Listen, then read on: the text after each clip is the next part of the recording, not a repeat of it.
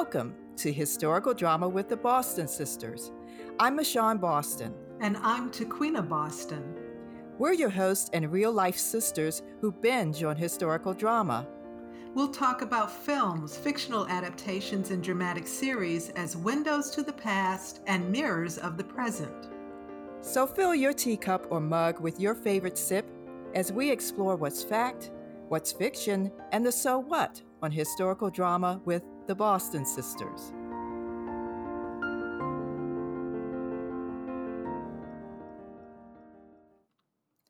I'm Michonne Boston. And I'm Taquina Boston. Welcome to Historical Drama with the Boston Sisters, where we talk about historical films and dramatic series as windows to the past and mirrors of the present. Listen to past episodes and sign up for our newsletter on our webpage at michonnebostongroup.com backslash Boston Sisters to stay up to date on new episodes and bonus content. In this episode, we're talking with documentary filmmaker John Valadez about The Head of Joaquin Murrieta, the drama series on Amazon Prime that shares the same title as John's documentary that had its broadcast premiere on PBS in 2017. John Valadez is a Peabody Award winning filmmaker and has received two National Emmy nominations. His body of work explores race, power, and identity through the Latinx experience. John grew up in Seattle, Washington, taught photography in India, and is professor of film, television, and media at the University of Michigan. Over the past 25 years, John Valadez has directed documentary films for CNN and primetime national PBS series, including Independent Lens and POV documentary series, and also Latino Americans and Latin Music USA. His most recent film, American Exile, which premiered on PBS in 2021, explores the deportation of U.S. military veterans. The film played an important role in helping to change national policy allowing deported veterans and their families to return home. In his documentary, The Head of Joaquin Murrieta, John comes to the end of his longtime search and believes he has the head of the legendary Mexican outlaw, Joaquin Murrieta, who blazed a trail of revenge across California until he was caught and decapitated in 1853.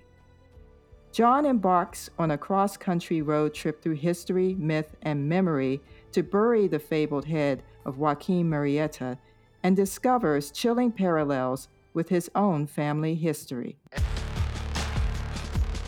The action packed Western drama series, The Head of Joaquin Murrieta, takes place in the time of the gold rush and the end of the U.S. Mexican War.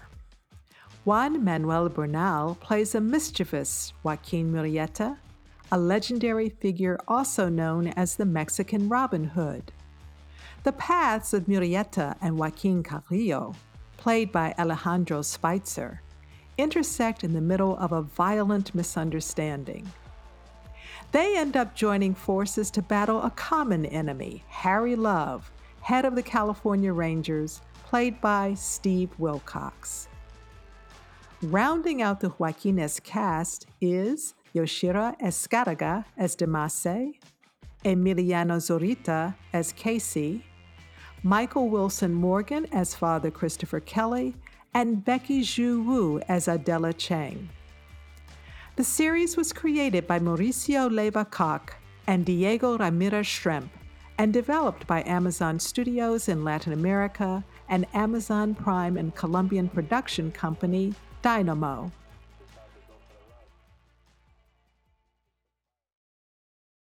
Welcome, John, to Historical Drama with the Boston Sisters. Oh, great. Thank you. I'm, I'm delighted to be here.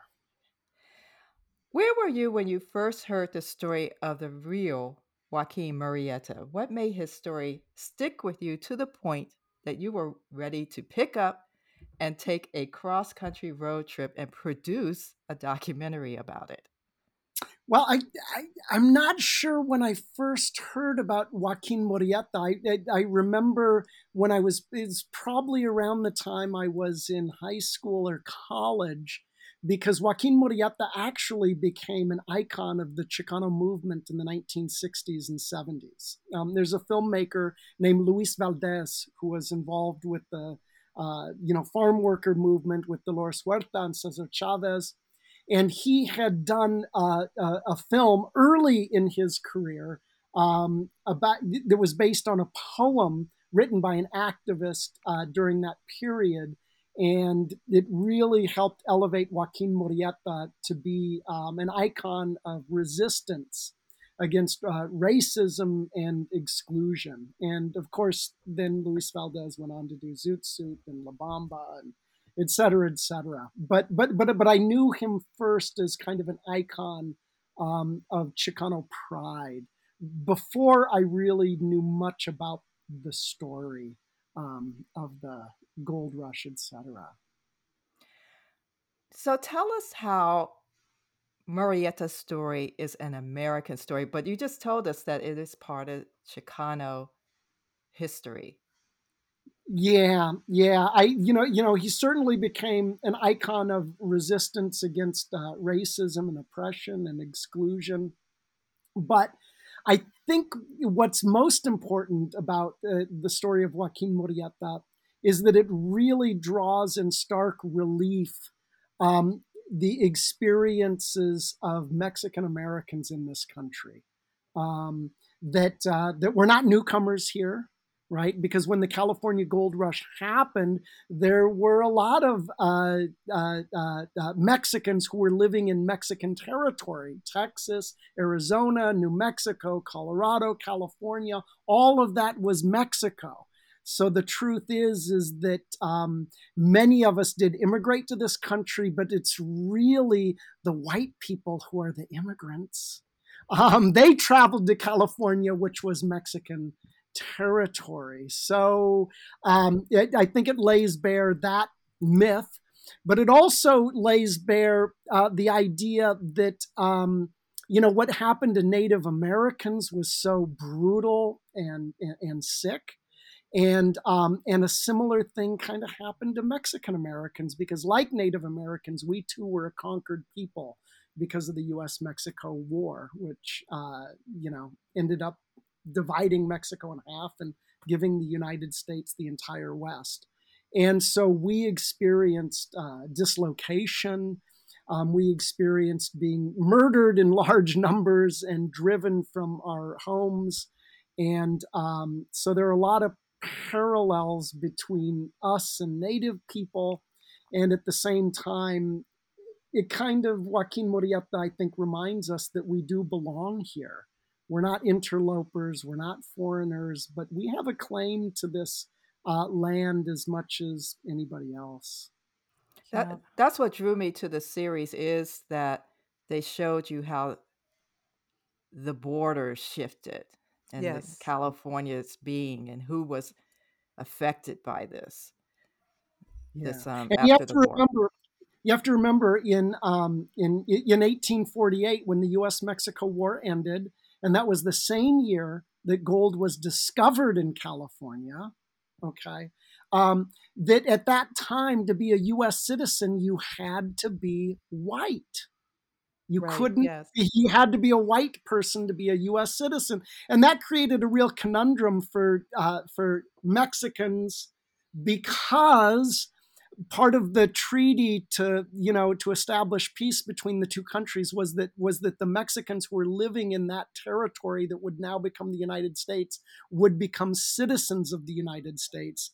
And yet if you look at Mexican people we kind of run the gambit. You know some of us look very European and others of us look very indigenous and there's a lot that's kind of in between. So we were given the designation regardless of our phenotype um, that we would be considered legally white. So on paper, all Mexicans who are now Mexican Americans are legally white, and yet, mm, you know, we were really citizens in name only because we were never really treated uh, equally to other uh, white Americans. So, and that I think begins to explain a lot about, uh, you know, racism um, uh, you know, in the United States, uh, in the position that uh, Mexican Americans would uh, inherit and what we would struggle with in the ensuing uh, decades. Yeah, and this is the the complex history that, as I recall, in my public school years, was never talked about. Uh, we learned about the gold rush as this time where people were flocking to the West to make their fortunes. And all of the folks that are in this series and that you also talk about in your documentary Native peoples, Mexican Americans, and even the Chinese were invisible in the history I was taught. So, uh, tell us a little bit about how were you taught history when you were in school in Seattle and uh, I know you have you have uh, they're probably adult children now, but you know history is is part of the curriculum. What were they taught something different, or you know what's what's changed? What stayed the same in terms of how history is taught about that time period and the folks who inhabited that part of the U.S. Oh boy, you, you know, um, unfortunately, I went through my entire educational career and I don't recall even hearing a mention of Mexican Americans in that. You know, it, it, you know, in my entire educational experience, um, it was as though we were phantoms of history, as though we were mm. ghosts. Uh, we, we, you know, we didn't exist and um, and that absence, I think, led me and my other uh, you know young colleagues in school um, to begin to believe that Mexicans, well, were losers, um, that we really hadn't contributed to the development of this country in any meaningful way. We hadn't, you know, ex- explored the geography of this land. We we didn't. We were not the great inventors. We were not the captains of industry. We were not the great artists or poets, uh, etc. And so we were kind of nothing um, uh, because because of that absence. And of course, that's absolutely not true.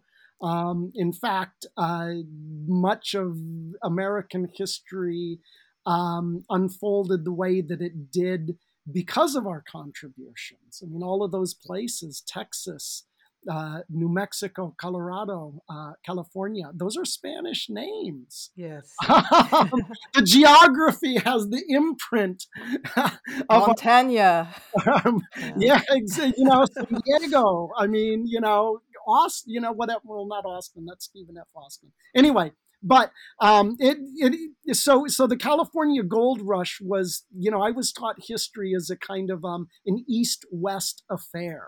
Mm, right, history yeah. began at this string of little colonies, you know, huddled along the eastern seaboard, and there and and it slowly moved west. You know, the Homestead Act and Lewis and Clark, and you know, until westward expansion and manifest destiny created a nation of continental proportions. Um, and I suppose that's one way of looking at history, and it's not that that's not true.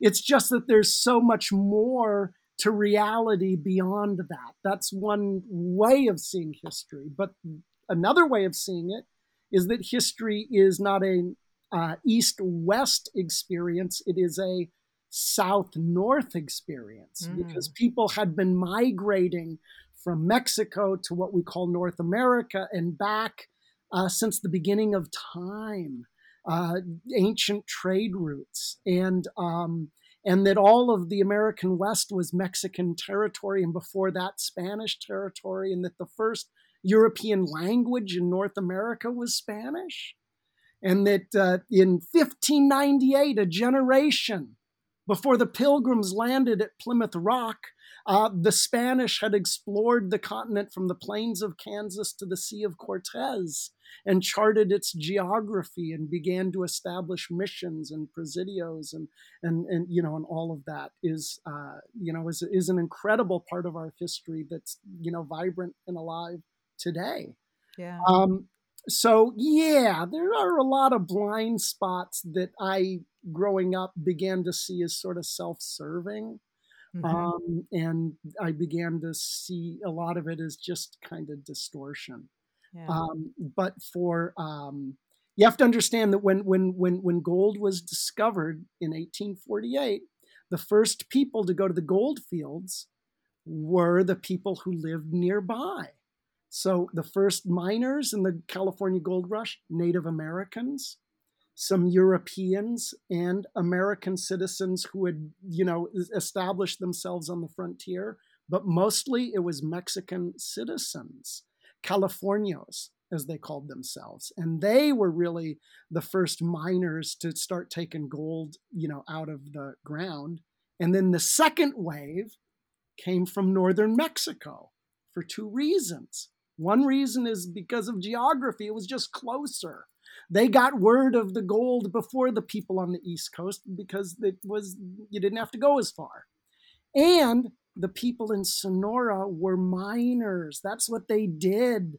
They pulled gold and copper, you know, out of the earth. And so when they got up to the California gold rush, um, they knew exactly what to do, how to set up shop, what would be the best places to go uh, to find gold, and were very successful. So by the time the 49ers came, the third wave from the eastern seaboard and from uh, Russia and from other places in Latin America and from China, um, Mexicans had already taken up all the best plots of land. And that's where Joaquin Murrieta comes in. According to the story, was one of those early miners from Sonora who had a claim um, and was, uh, you know, thriving when the when the Americans, the latecomers, mm-hmm. Yeah. yeah. So is did your children learn this history? Did they learn anything about the Mexican Mexican American contributions to U.S. history when they were in school? Are you aware? Or did they come home and say, "Dad, guess what they said today"? No, they learned nothing. they learned it from me because you know I'm a crazy Chicano filmmaker. But but no, they didn't get any of that. I mean, you know, nothing. So yeah. So uh, while much has changed, um, at the same time, sometimes it seems like not much has changed. Yeah, yeah. yeah. And and we love hidden history or the invisible erased history because I learned some years ago there was actually a um, black underground railroad that went from the southern states into Mexico and you can still find remnants of those escaped, formerly enslaved people in communities in Mexico, including some of the songs that made their way across the border. And also learned that the first African presence uh, in this hemisphere that's documented, of course, was in Mexico before Jamestown. So there's such a rich history that I'm always excited to learn about and wish that they had taught it in school because then maybe I would have been more interested in history. But back to the um, your film and the series.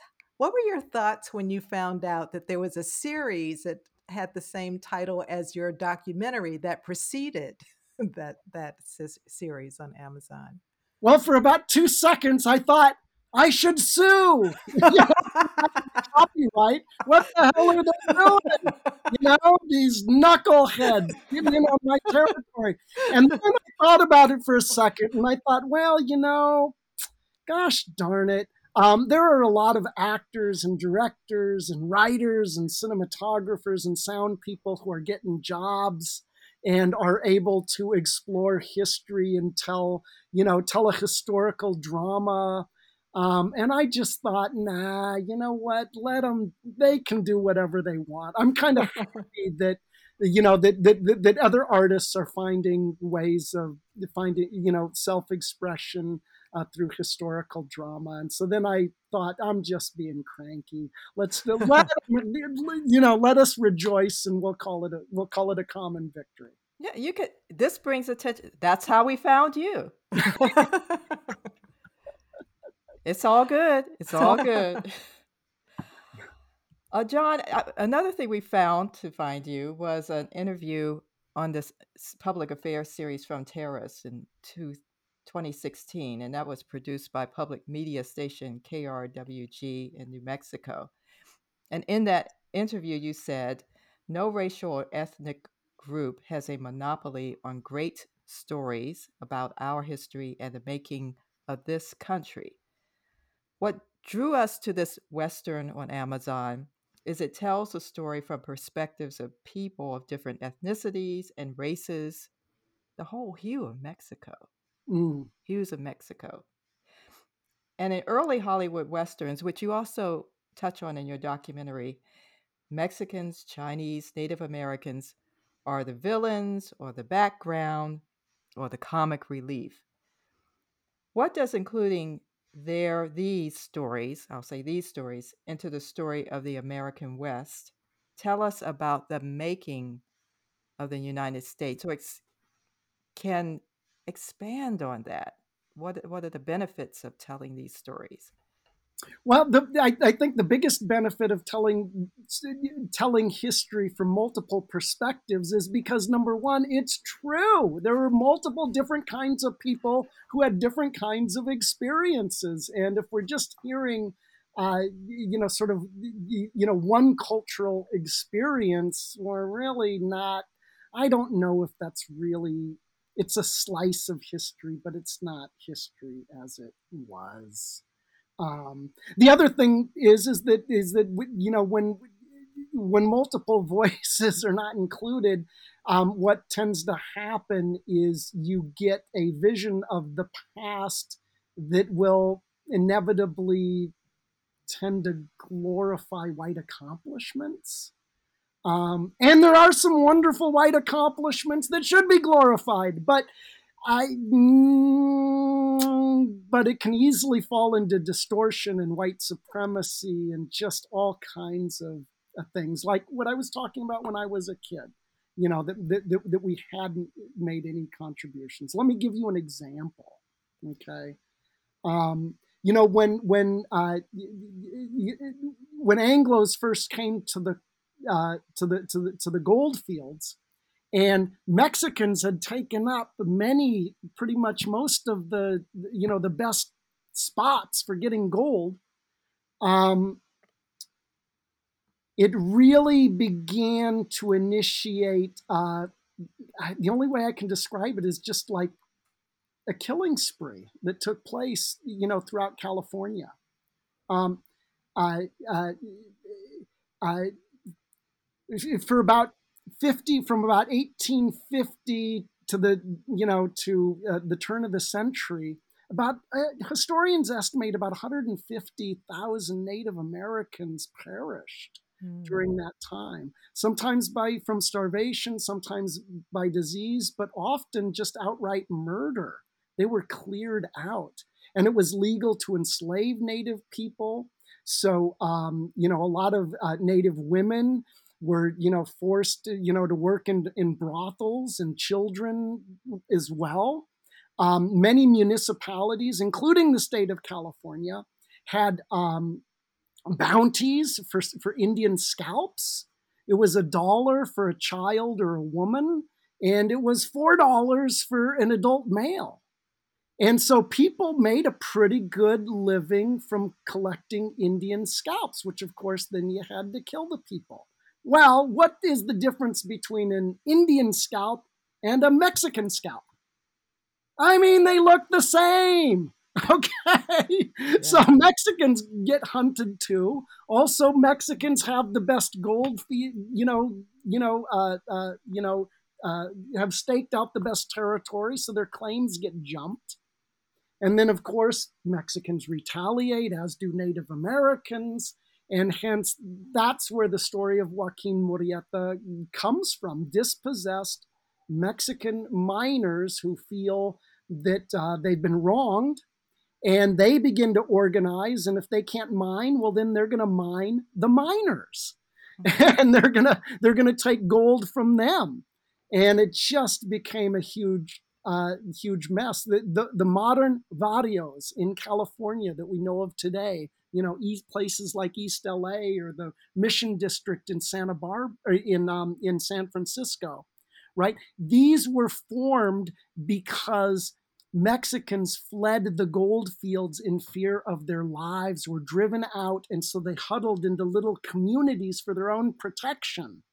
And that's how the modern Mexican American barrios in California were formed because of this uh, you know, you know, murder and fear and dislocation and basically ethnic cleansing that was uh, taking place. So um, it was a really, really uh, uh, uh, sick time in our history. But, you know, it's true, and we should talk about it and understand it, and, uh, and that's really important. I was listening to a post someone put up today of Ta-Nehisi Coates, where he said about 70% of history is uncomfortable. it's not positive. But we need to know it in order to understand what it means to be human. Because yeah, are we recording? This is good. Yeah, we're, we're, still recording. I may even leave the helicopter in there. oh, okay. But um, oh, did ahead. you want to respond to that? I, yeah. Well, I look from a filmmaking perspective, right? What makes for a great narrative? Well, conflict conflict drives narrative. Mm-hmm. And so, in that sense, without making any judgments about history, it's awfully exciting because there's an awful lot of conflict. I mean, this is really rich, interesting stuff to just get into and explore. And is it heart wrenching? Of course. Is it uh, is it inspiring? Of course. All of the above. Um, but it, because it gets ugly at times, I think that's a reason to want to delve into it uh, from a filmmaker's perspective. Those are darn good stories. Absolutely. You've been enjoying Historical Drama with the Boston Sisters, a podcast where we talk about historical drama series and films as windows to the past and mirrors of the present. Visit our webpage at michonnebostongroup.com backslash Boston Sisters. Share this podcast Join our historical drama community by signing up for our newsletter to stay up to date on future episodes and bonus content. Now, back to our podcast conversation. One thing I like about the Amazon series is that they put it in the Western genre. You know, um, Westerns are the true American genre.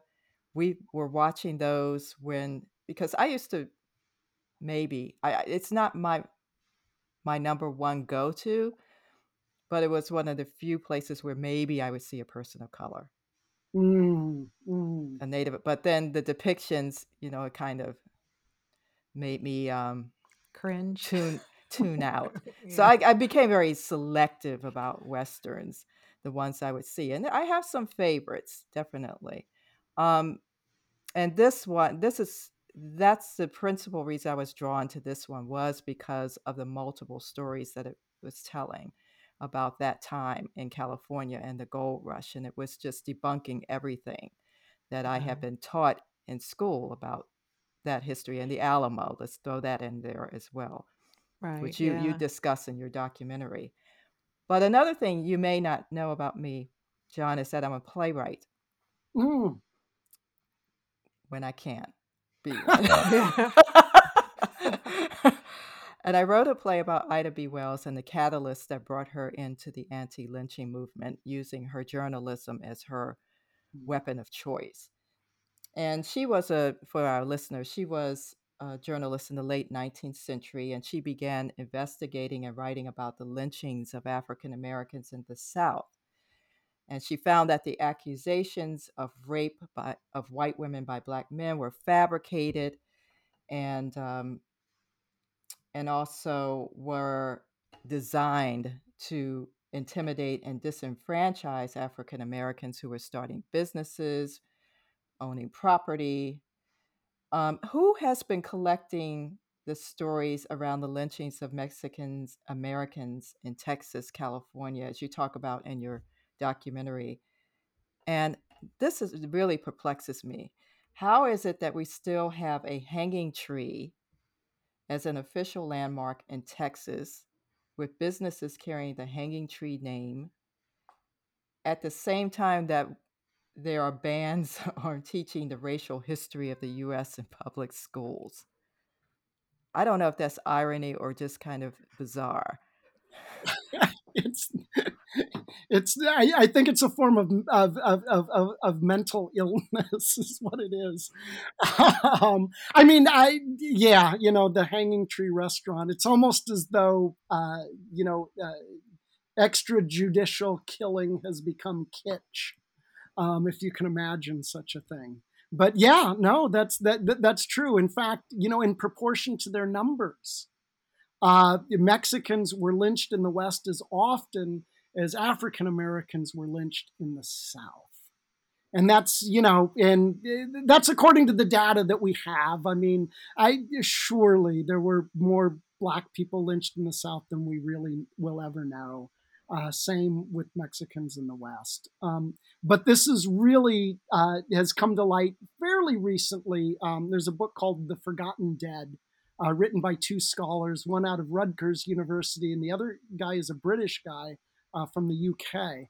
And um, they, in, the, in that remarkable book, uh, went through uh, newspaper articles from the 19th century and through uh, death records and uh, you know criminal court proceedings in small towns across the West. Just decades of research in order to uncover this. And um, God bless them. I mean, geez uh, just a monumental work of, of, of, scholarship. But that's but that's how we know is because we're, we're now beginning to get more scholarship on Mexican Americans when previously, you know, white people didn't care, and um, and Mexican Americans uh, had not attained um, uh, uh, uh, you know the numbers um, of educated people who would have the skill set in order to write the books, the articles, the films, etc. Um, it's only you know recently that that we're beginning to get into that position. It's very different, I think, for Mexican Americans than it has been for African Americans because African Americans eh, did begin to build institutions of higher learning um, and Mexican Americans, I think, because of our small numbers um, until relatively recently, didn't really have that kind of intellectual uh, infrastructure that we were able to build. And so I think we're just now uh, beginning to do that. We were also intrigued by this series because the characters in it are not passive victims. It's not just what was done to them. They want justice for the transgressions that have been committed against them, whether it was seizing their, their land or murdering families, exploiting their labor, uh, lynching people for minor offenses or, or just because, which unfortunately is also a familiar story. Um, and yet, we have the Anglos characterizing the Mexicans, the natives, and the Chinese immigrant peoples as outlaws and savages when they were seeking retribution. But the California Rangers and, and the deserters in the California Rangers see themselves as law and order and doing God's will. And I would I think we're still living with the repercussions of the pains of history. I, I love Anais Nin has a term that the chamber of horrors that we call history. Mm. So, but you also say that history is important in order for us to create a new American story. So, how does facing our history, as painful as it may be, and as seen both in your documentary as well as this series, help us create a new American story? Well, well, I think for a couple of reasons. Um, the first is is that uh, America was never white. Um, we we've sort of, at least when I was growing up, and you know, eh, we were taught that it was largely a uh, white venture. And that just isn't true. You know, it just isn't true. It's just it's just way more complex than that. And when we recognize that complexity, Um, we understand that as the demographics in this country are shifting rather rapidly, and you know by 2050 we will be, if the demographers are correct, a majority minority country, and by the turn of the next century we will be some iteration of a Latino country. Um, and we shift away, and white people, in terms of their numbers, become smaller and smaller. I think what it tells us is we don't really have anything to fear or wig out about. um, uh, we've all always been here. As much as we've uh, fought with one another, we've also made love. We've also made families. We've also made community ties with one another. And that's another part of the story, right? Mexican Americans are what we call a mestizo people which means we are a combination of European uh, blood and indigenous blood. We're neither this nor that. We're sort of uh, everything thrown into the pot. And isn't that really the story of America? I mean, if you really look at people's DNA, I think you're going to find that we're all far more connected than uh, than we ever imagined, and that we are intimately, historically bound to one another, tied together in ways that can never really be unbound. Um, uh, uh, uh, uh, uh black people actually are kind of Latino and white people are actually kind of black and and latinos are actually kind of asian. We have all these we have all this mixing on all these different levels whether it's our our, our language or our customs or um, or our phenotype or the food we eat.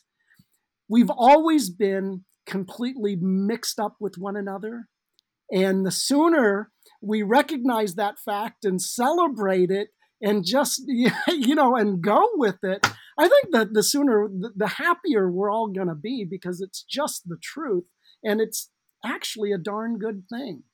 So while history is a chamber of horrors this is true it's also a chamber of love and celebration and community. Uh, both of those things are true and i don't want to you know, uh, uh, you know, you know, I want to keep all of that in mind. Yes. Well, we uh, like to say that even though people have had to deal with injustice for, how, I guess, since we've been here, there have always been movements to create justice at the same time. Yes, so both and are true for sure. Yep, absolutely. A lot of times we're hearing about these stories in history for the first time through like documentaries and dramatic series. And one we uh, did a podcast about uh, some months ago was called Mr. Sunshine, which is a Korean drama that we discovered um, that takes place in the late 19th and 20th centuries. And we learned how deep the US, it was called Joseon at the time, but US Korean relations are. And um, you know the uh, and we've even visited places that mark that history in DC, like the uh, Korean Legation Building. How do you bring history into teaching your uh, documentary filmmaking courses? Hmm. Well, I, it's actually really easy because you know documentary film. What are they? They're uh, uh, stories that are carved out of reality as opposed to carved out of fiction, right? And so, if you look at the history of documentary film, it really started as a mm, white people's enterprise right? The, the early documentary films, it, it, it, was very, it was an expensive medium. You actually had film. It had to go to a lab. You know, you had the, it, it was just, you needed expensive equipment. It was large, unwieldy. Um, and if you didn't have a lot of resources, you couldn't make a film. So the so the early documentaries tend to be white people, uh, Americans and Europeans.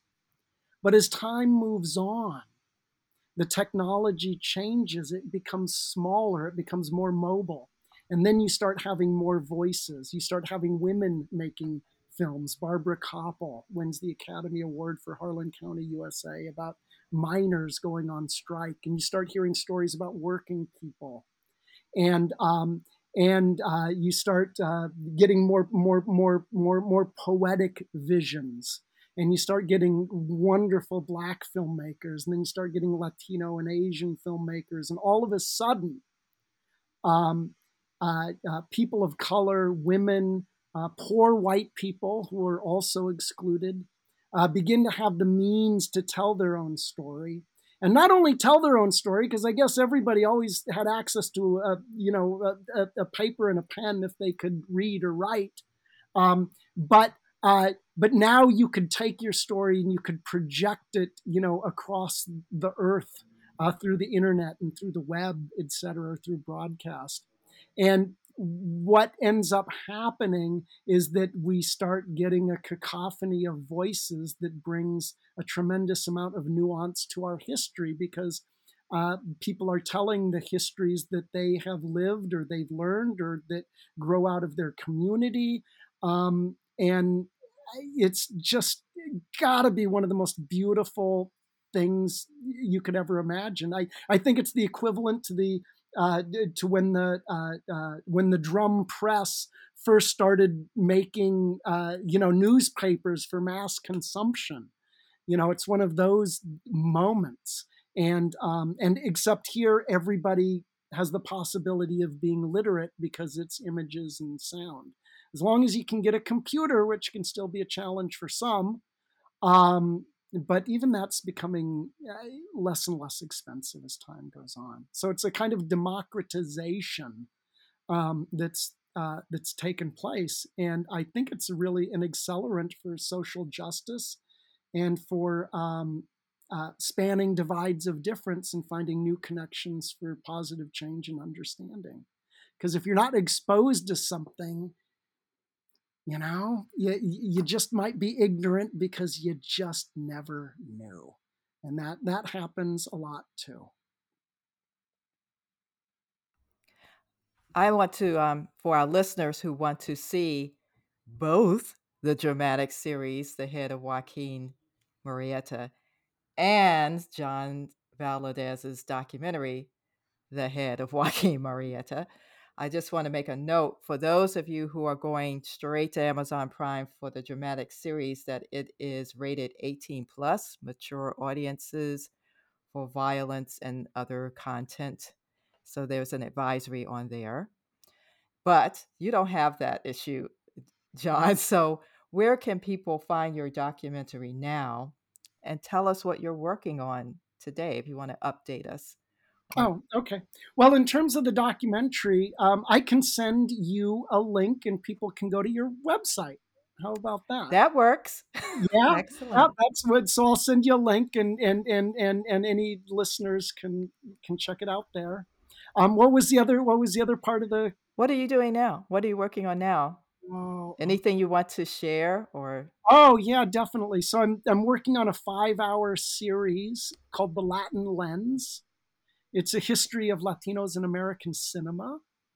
But what it really oh, oh okay, you'll be back. It, all, all, the stars and glitz and glamour, uh, that's all in there. But what it really is, is it's the story of race in America told from a brown perspective um, through the Hollywood experience. Um, what you have to understand is that when Hollywood first started, um, one of the first genres that took off um, across the country and became enormously popular in the teens, right? Um, were the greaser films. Um, these were a series, uh, a, genre of films that was produced, uh, including by D.W. Griffith, and we can get to that in a moment.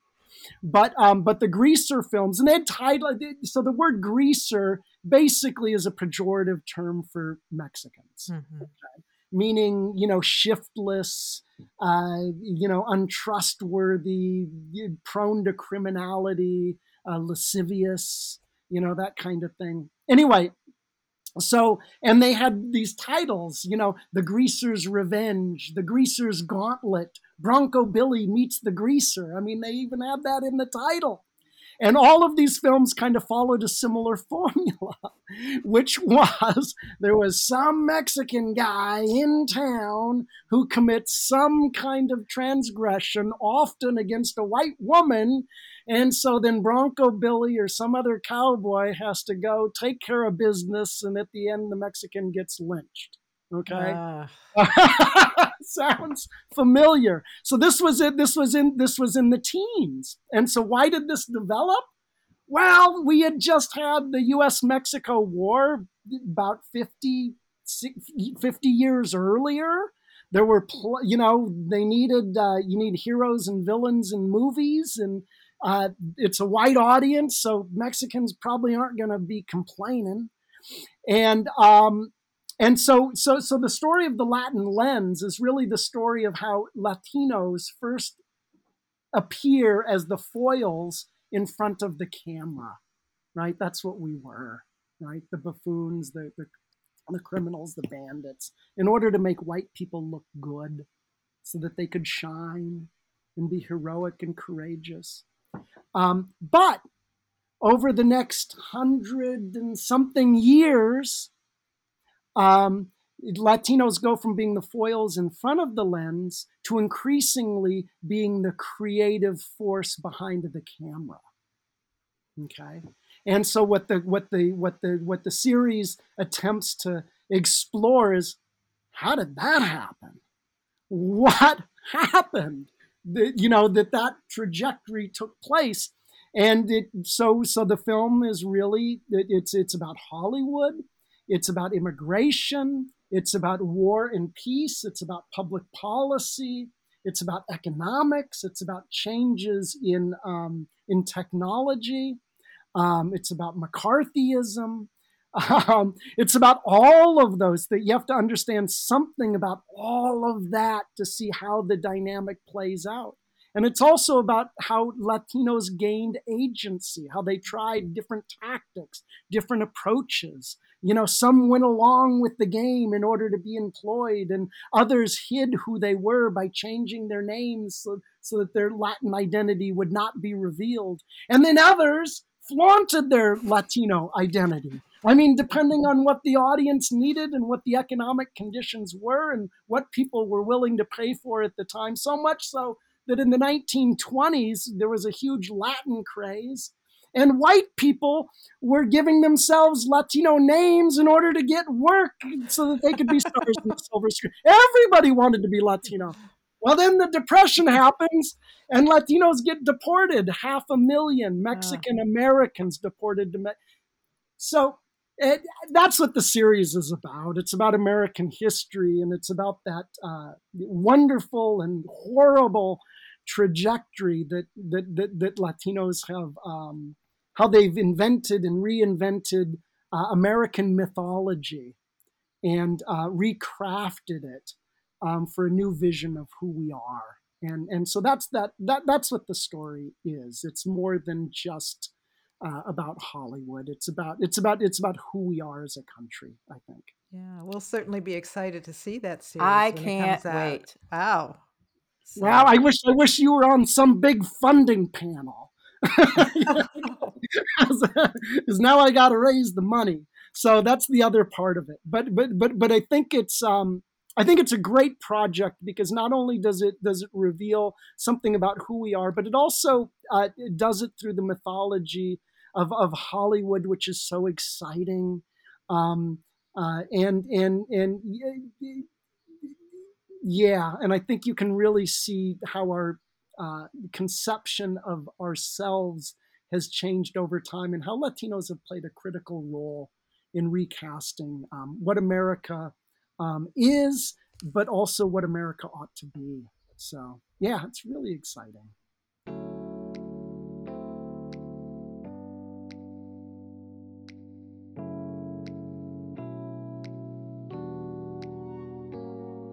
Now, John, we've come to the part of the podcast, what we call our lightning round, and it's actually inspired by the Actors Studio.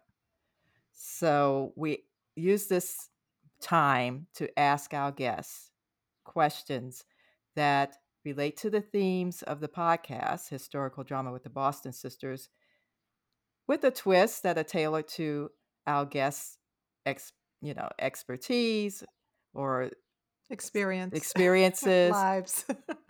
It's not that deep. So i'm going to kick it off if you are ready. What historical time period would you want to visit and why? Oh the future I'm I'm forward leaning. I think I think I think I, I think there's there, there's a chance it can be absolutely apocalyptic and uh, and and cringy and terrible, but I kind of suspect because I'm an optimist that it's going to be really exciting. So yeah, yeah, I'm I'm I'm for going into the great unknown. All right, create the history. Yeah. John, you revealed in your documentary that you know something about your ancestry, your ancestors. Um, which of your ancestors would you like to meet and what would you talk to them about? Wow, that's really tough. That one's deep. yeah, that's really tough. Um, I think, honestly, I would not need to go too far back. I think I would have liked to have spent a little bit more time with my grandparents. Hmm, Um, you know, not not quite as much time. And of course, when you're a little kid, you don't think of all the things that you would like to ask or know about um, as an adult.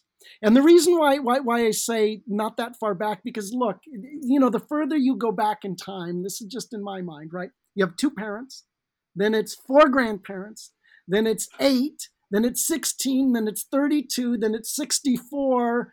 I mean, you go back far enough, you have 10,000, re- you're, ba- you're like related to everybody. We're I mean, cousins. I mean, right? Yeah. So kind of like it becomes so diffused that it could be, you know, anything, um, which is kind of cool in a way. Um, but I think uh, uh, uh, knowing more about uh, the Mexican American experience, because my, my, my grandparents were migrant farm workers, right? Um, and to know more about that experience because I always try to keep that in mind. I mean, look, I make films. How, gosh darn, lucky is that? How many people get to do that? I'm a college professor. How many people get to I hang out with young people and we talk about movies all day? You know, that is like such a blessing, you know? Yeah. And so I always try to keep in mind and remind myself when I see uh, what's going on at the border, or I see people who are homeless, or I see people who are struggling, or can't pay the rent, or are in some kind of dire circumstances. I always remember that the only thing that separates me from them is the thin veil of time. We are the same.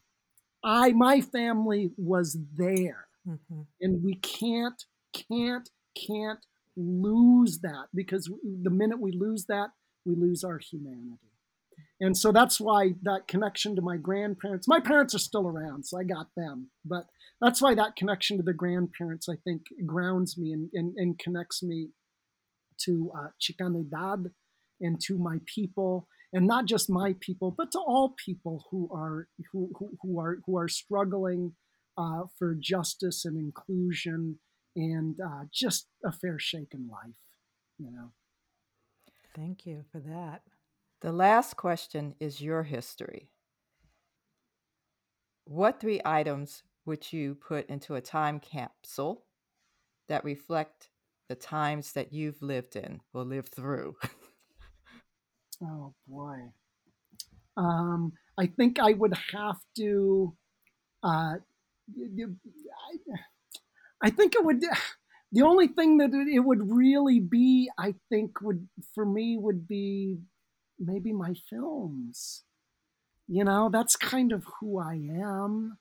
I mean, you know, I'm tempted to say something family related, but nothing's, you know, coming, you know, to my head right now. But, um, but I think, but I think the films. Listen, this is the way I think about film. Okay, um, I think when I'm making a film, I think about the audience today, and that's real important, of course. But really, the big picture is when you make a movie, you're creating a little time capsule and you're throwing it, you're lobbing it into the future because those films are going to be there 10, 20, 50, 100, 2,000 years from now, who knows? And, and it's going to remind people we were here. This is what happened. We contributed. We were jerks. We were lovers. We were fighters. We were kind. We were selfish. But you know what? We, we, we, helped build this country. We helped, you know, build American democracy. And, uh, and we are part of the legacy so that those people who look back will not be in the same position ever again that I was in when I looked at history and I said, Where are the Mexicans? You know, they will never have to answer that question again. It will be there and it will be indisputable. And that's, you know, that's the that's the gift I hope to give. The eight part drama series, The Head of Joaquin Murrieta, is available on Amazon Prime. Fees may apply. You can watch John Valadez's documentary of the same title for a limited time from a link on our website. Go to the webpage for this podcast episode at michonnebostongroup.com backslash Boston Sisters. We invite you to share this episode of Historical Drama with the Boston Sisters with someone you know who would enjoy the conversation. Subscribe to Historical Drama with the Boston Sisters and enjoy past episodes wherever you listen to your favorite podcasts. Sign up for our newsletter to stay up to date on future episodes and bonus content. You can write us at podcast at michonnebostongroup.com. Like and share historical drama with the Boston Sisters on your social media. This is Michonne Boston. And this is Tequina Boston. Thank you for listening.